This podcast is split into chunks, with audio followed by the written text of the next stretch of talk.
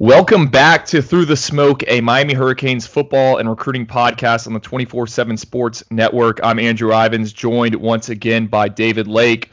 Uh, first, before we get into this, I just want to thank our listeners. We're still in the initial stages of putting this podcast together, but the feedback we've received has been pretty positive, both from you uh, and our bosses. So, uh, thank you. All right, so David, let's kind of get right into this thing. Uh, biggest, I guess, news item that has happened. It's been a very newsy week on the Miami beat. Uh, Derek Smith, uh, the safety who was fighting for uh, one of those starting uh, spots uh, following Sheldrick Redwine and, and Jaquan Johnson graduating, he's entering the transfer portal. Your an initial takeaway on this?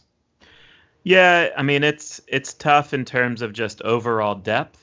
I think it was a sign, and this was kind of we thought this is where it was heading, but it's a sign that kind of uh, Gurvan Hall and Amari Carter had locked down the starter starting job at safety. Now I do think Derek Smith was going to rotate in and, and, maybe get some playing time in some sub packages, and the same could be said about Robert Knowles. Um, but yeah, I mean I think and look, honestly, Derek Smith he stepped his game up during camp and I think he made a push. He made a case to to be a starter. Um, I kind of agree with the decision to go with Amari. Um, but you know, so Derek wants to play obviously, and now he's going to look for an opportunity to do that, and I can't blame him. To me, it's just a little weird. I, I don't know why, but when we were, I was on campus Tuesday. Like we were, I showed up for the media day. I saw him like walking around outside the facilities but then I guess I never really realized he wasn't made available to the media, and then he wasn't at practice, and they said it was a, a personal reason. I, I just, for my my my thing is, the coaches really I felt like hyped him up here. They were talking about how he's been forcing all these turnovers, but at the end of the day, I mean, I just don't see this as that big of a loss. Pro Football Focus graded him out as Miami's worst defender last season uh, for guys who played a minimum of at least 100 snaps.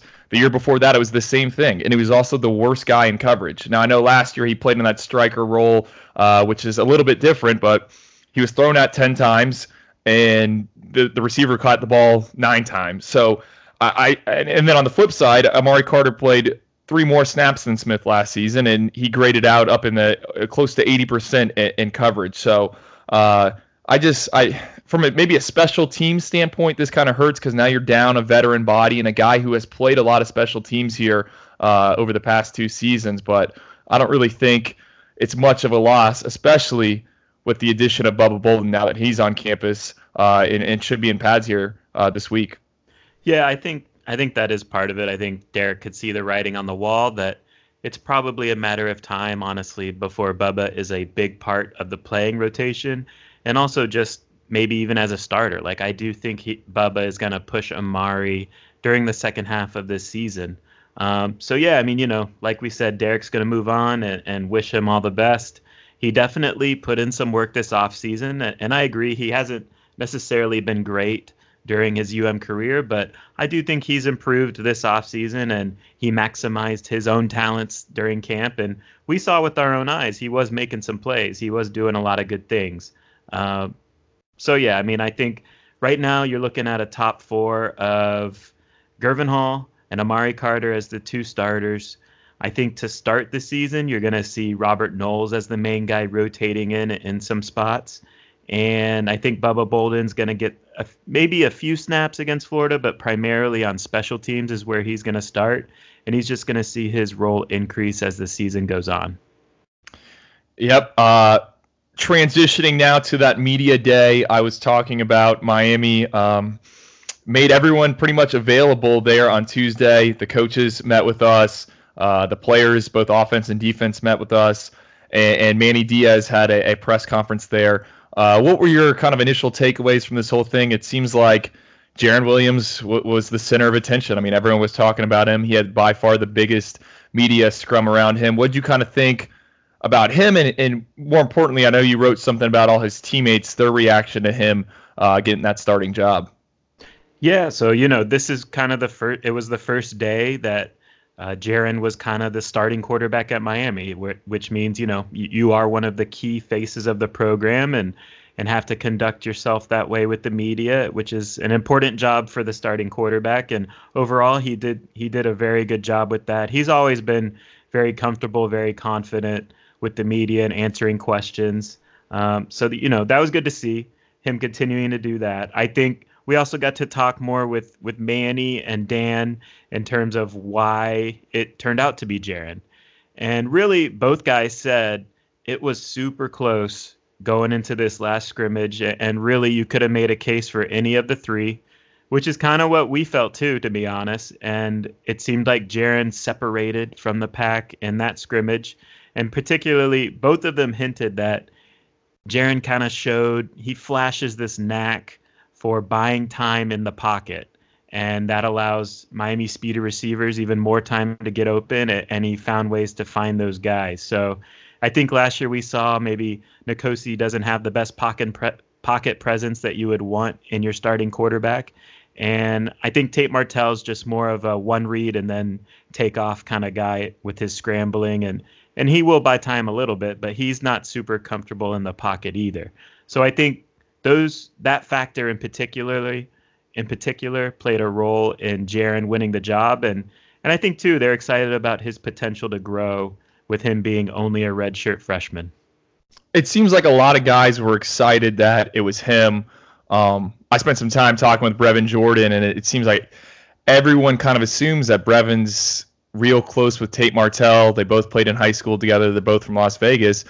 But then he goes, Jarren's my best friend. You know, when Jarren almost transferred back in, in December, right during that bowl prep for the uh, the Pinstripe Bowl, he was in a car with Jarren and, and kind of convinced him to stay when Jarren's parents were saying, "Let's leave, let's enter the portal." So it seems like a lot of guys are kind of rallying around him, and I think a lot of uh, maybe the pass catchers are on offense are, are excited that he's the guy, and I think that's a testament to what exactly you said. Jarren's ability to look downfield, read a defense, make a decision, and, and just distribute the ball. Yeah, I think, you know, especially at the college level, the team needs to believe in their quarterback. And I think this team believes in what Jarren can do. And they've seen that this offseason, he's put in a lot of work to get better. And everyone I talked to about Jarren hinted that, you know, that kind of wasn't the case with him last year. He was frustrated that he wasn't playing and, and got down on himself. But as soon as the coaching change happened and he kind of recommitted to himself to, you know, being serious about the quarterback position, he's been full go. And, you know, funny thing, I know everyone's talked about how he has uh, really done a good job of changing his body, getting in better shape. And Al Blades was telling me that he was joking, but he was telling me that one of uh, Jarren's goals this spring, this offseason, was to try and get abs. So Jarren's been doing a ton of sit ups after practice He'll do sit ups at night. He's trying to get abs. And I went and talked to Trajan Bandy just about what Jarren brings about to with his leadership to the team. And I didn't even tell Trajan about the ab thing, but he was uh, he was telling me he was like one night uh, it was super late, like 11 o'clock at night. I came to the facility to get a little workout in on my own, and uh, I saw in the weight room there was one light on, and I could see there was only one dude in there doing work. And I went closer in, and it was Jarren Williams in there by himself doing abs.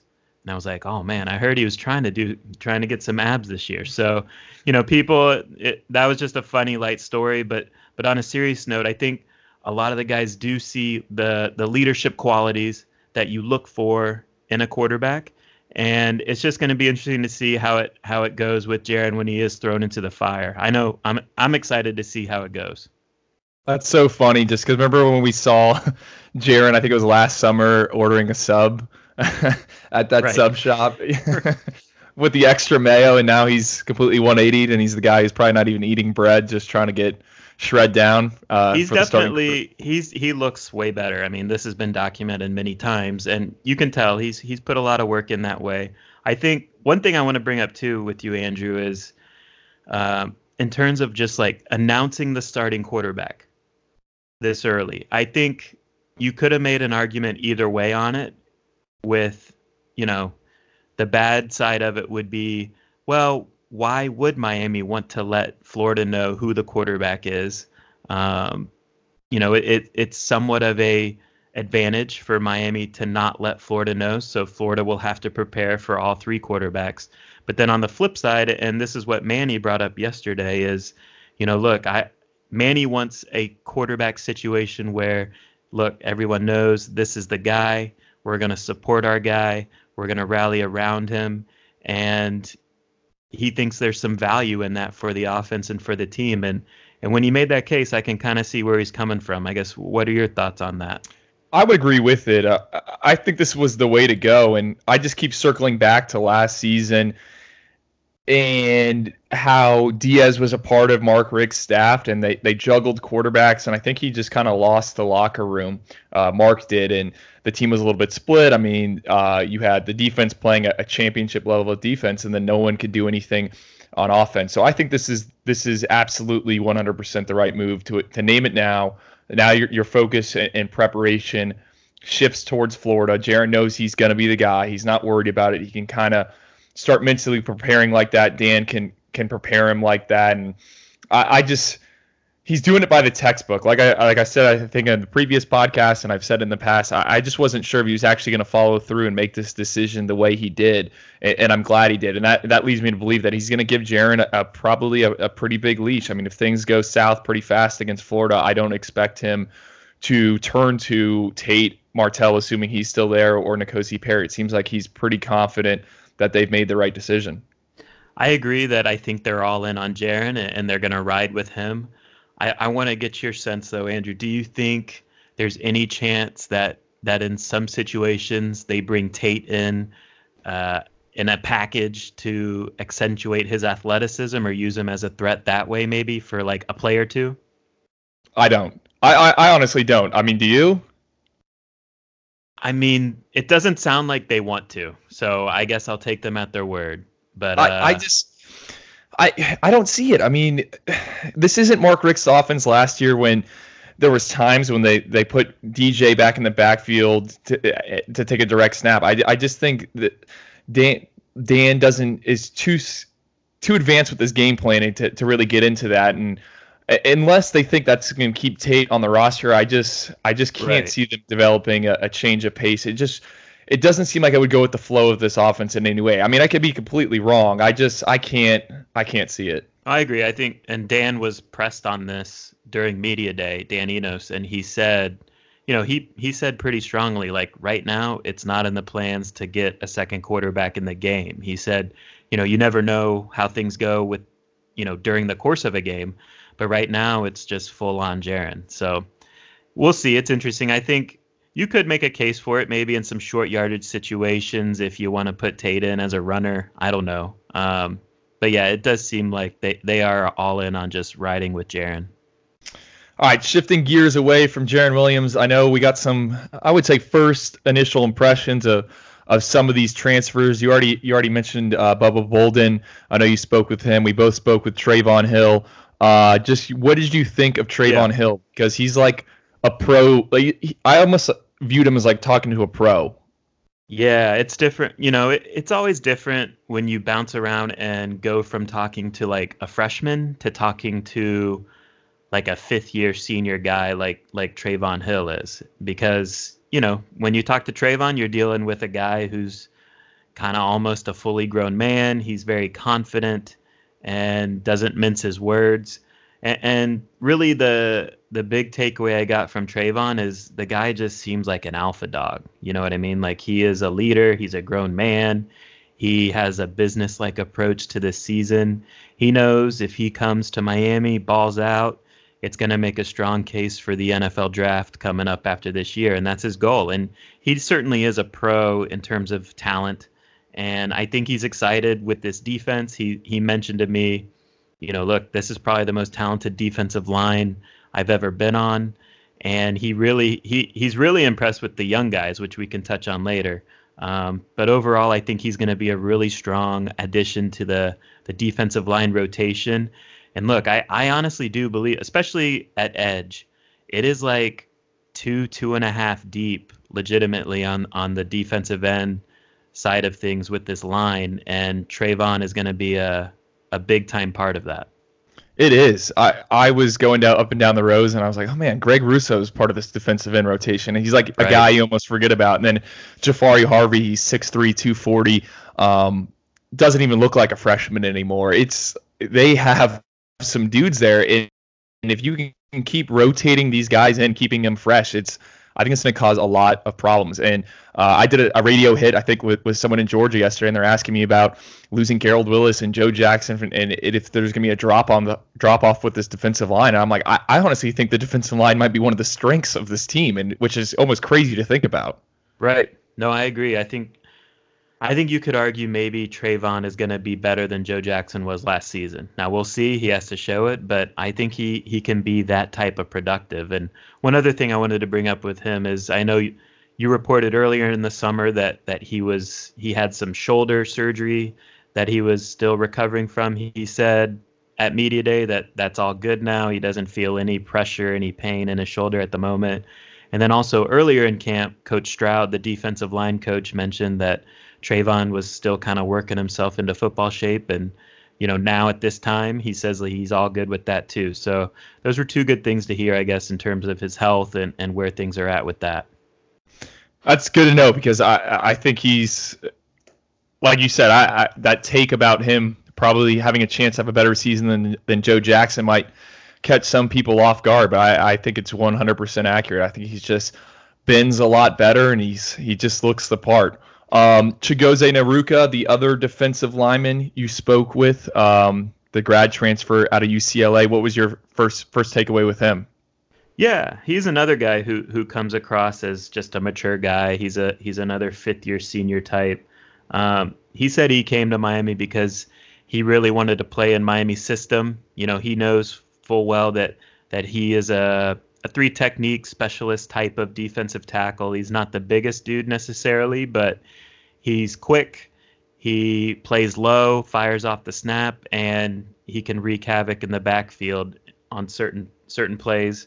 And he feels like Miami can accentuate that. I mean, that was essentially why he left UCLA because when Chip Kelly was hired there, they installed a different type of defense, more of a two gap type defense up front. And and Chigozie is definitely more of a, a one gap style player. So he said right now he's working mainly with the second team, but that's not a concern to him at all because with the way this defensive line is going to work this year, um, the first team and second team aren't going to be that far apart in terms of snaps. So he's going to be on the field a ton. He's excited too about you know the defensive line room that he walked into and and he told me like look I think we can be the best defensive line in the country. And you know, he's obviously confident about that, and that could be hyperbole, but I kind of like where his head's at right now. We keep talking about the defensive line, but a few of the offensive linemen were made available to the media. I spoke with with Zion Nelson there for a little bit. Uh, it continues to look like he's going to be the guy on the left side uh, against the Gators. He told me if I, he had no idea that his first start would probably be be be uh, week one as a true freshman. He's he thought he was two or three years away. Uh, just uh, is he ready for this, David? I mean, what do you think? I think he looks the part, but it seems like this is still something to kind of monitor. Um, when yeah. when, when I, it's I don't know. I think I think Miami fans are just gonna have to be patient. Like I do think he's talented.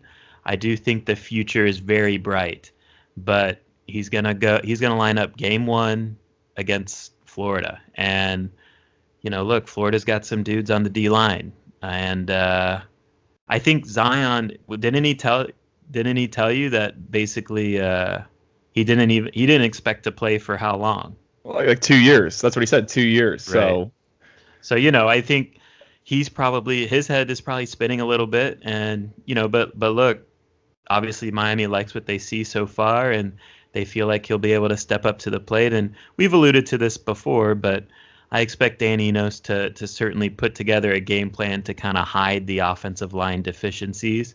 And to be honest, too, I think the sense I get is that Miami feels better about their left tackle situation than their right tackle. Which is surprising, and I it seems more and more like John Campbell is going to be the guy. We reported that he took uh, all the first team reps in that scrimmage this past Saturday. It seems like he's moved past Kai-Leon Herbert. Um, and I'm really interested to see how that goes. We've, we, I, you've brought it up in the past. We think he's probably a better run blocker than right. he is a, a pass blocker.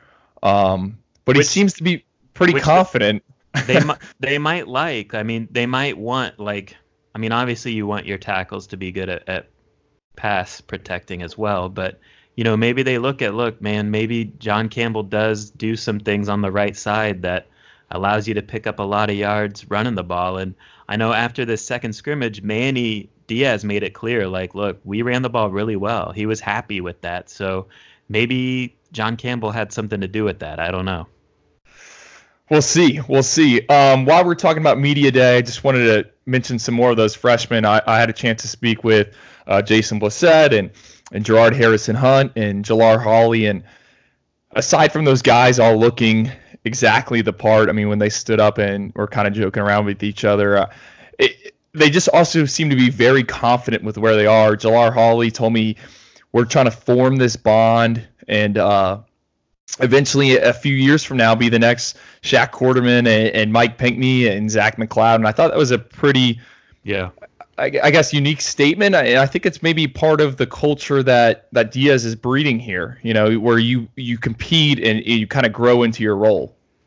Yeah, I think you know, just we've touched on it before too, but from what we've seen in practice, they look like some special guys here for the future. And then just physical, body type wise, they're definitely pretty looking defensive tackles. So, which is a very, very, very good sign for the University of Miami defense moving forward because that's that is probably the position that is the hardest to find in South Florida and the state of Florida, to be honest. So the fact that Miami has three three that look like they're gonna be good, and you know two that look like they're gonna be pretty special, I think that's that's pretty exciting. So not to put you on the spot here, but which I guess true freshman are you expecting uh, to see the field uh, August 24th in Orlando? I think right now you look at Jason Blissett I would pick him to be the guy who plays first. Um, but to add to that, Andrew, I think for, just from what I've observed in terms of the way a guy's moves, like in terms of highest ceiling, who can be the best of the three, I think it's Jared Harrison Hunt. Oh, I was just talking uh, freshmen in general. I know we got Zion Nelson probably penciled oh, okay. in to play. I mean, who else do you think would pl- is going to play in that first group? Yeah, so it would be Zion. I think Jahfari Harvey is going to be used as a pass rusher in those third and obvious passing situations. Um, I don't, I don't know if Payton Jeremiah Payton is going to play that much in Game One. He might get on the field a little bit, but I think he'll be a guy who grows into the season. Uh, and then you know, I think we'll see a bunch of like special teams guys like Keontra Smith. Uh, I think Sam Brooks might play on special teams, the linebacker. Um, but really, I think you're looking at Nelson, Zion Nelson, the left tackle, and Jahfari Harvey, the pass rushing specialist, right now. Uh, as the two main freshmen. Am I missing anyone on the no, top I, of my head? No, I, that's that's kind of what I would go with. I, I just bring it up because I know you wrote a good article here a few days ago for us, just saying how um, which guys Miami's probably going to rely on on offense, and I think it was something that yeah. You're absolutely spot on. I mean, it's week zero uh, in, a, in, a, high pressure game, and it seems like I, I, wouldn't be surprised if they keep these rotations pretty tight. Right. I think you know in these type of games, these the coaches, and I think it's the right call. They go with guys who they know they can trust to execute the assignment. And freshmen in, in the first game of their career at the college level are gonna commit a lot of mental errors. So I wouldn't expect too many freshmen to play. I think I alluded to in that article, Andrew, that I wouldn't necessarily even expect a lot of the sophomore receivers to play that much. Guys like Mark Pope, Dee Wiggins, Brian Hightower. I think they'll get on the field and I think they'll see some snaps, but I think the main guys at receiver that we're going to see is like Mike Harley, Jeff Thomas, KJ Osborn. I would expect to see those three guys play the majority of the snaps at receiver. While we're talking about this uh, Florida game, I found it interesting. The line has remained steady at, at seven points. The Gators are favored by seven since news that that uh, Jarren Williams will be the starting quarterback. But the over/under has actually dropped uh, three points. It went from 50 and a half to 47 and a half, according to the Vegas Insider consensus since Monday. Uh, is everyone trying to finally realizing what we've been saying all along that this is probably going to be a low scoring game? Yeah, I mean, I still expect it to be a low scoring game. And okay, if it is 47 and a half, Andrew, would you bet the over or under on that? Because I think I would take the under. I, I would still take the under as well. And we can kind of get more, you know, I'm sure, sure. We'll, preview more of on the line, but this just to me has a low score written all over it. And I found it an interesting nugget that came out from our colleagues at Swamp 247 here on Wednesday is that uh, UF's projected starting right tackle Jean Delance spotted on crutches, which means, I mean, it, it, we're 10 days out from the game. I, I don't know if he's going to play or whatnot, but I, I find that interesting. And if if they're already relatively unexperienced line is without a projected starter, that's got to be good news for Miami. Yeah, I mean, one of the keys to Miami winning the game against Florida is their defensive line has to whip Florida's offensive line because that's one of that's probably their biggest weakness on offense is their offensive line. They're replacing I think four starters that they lost from last year.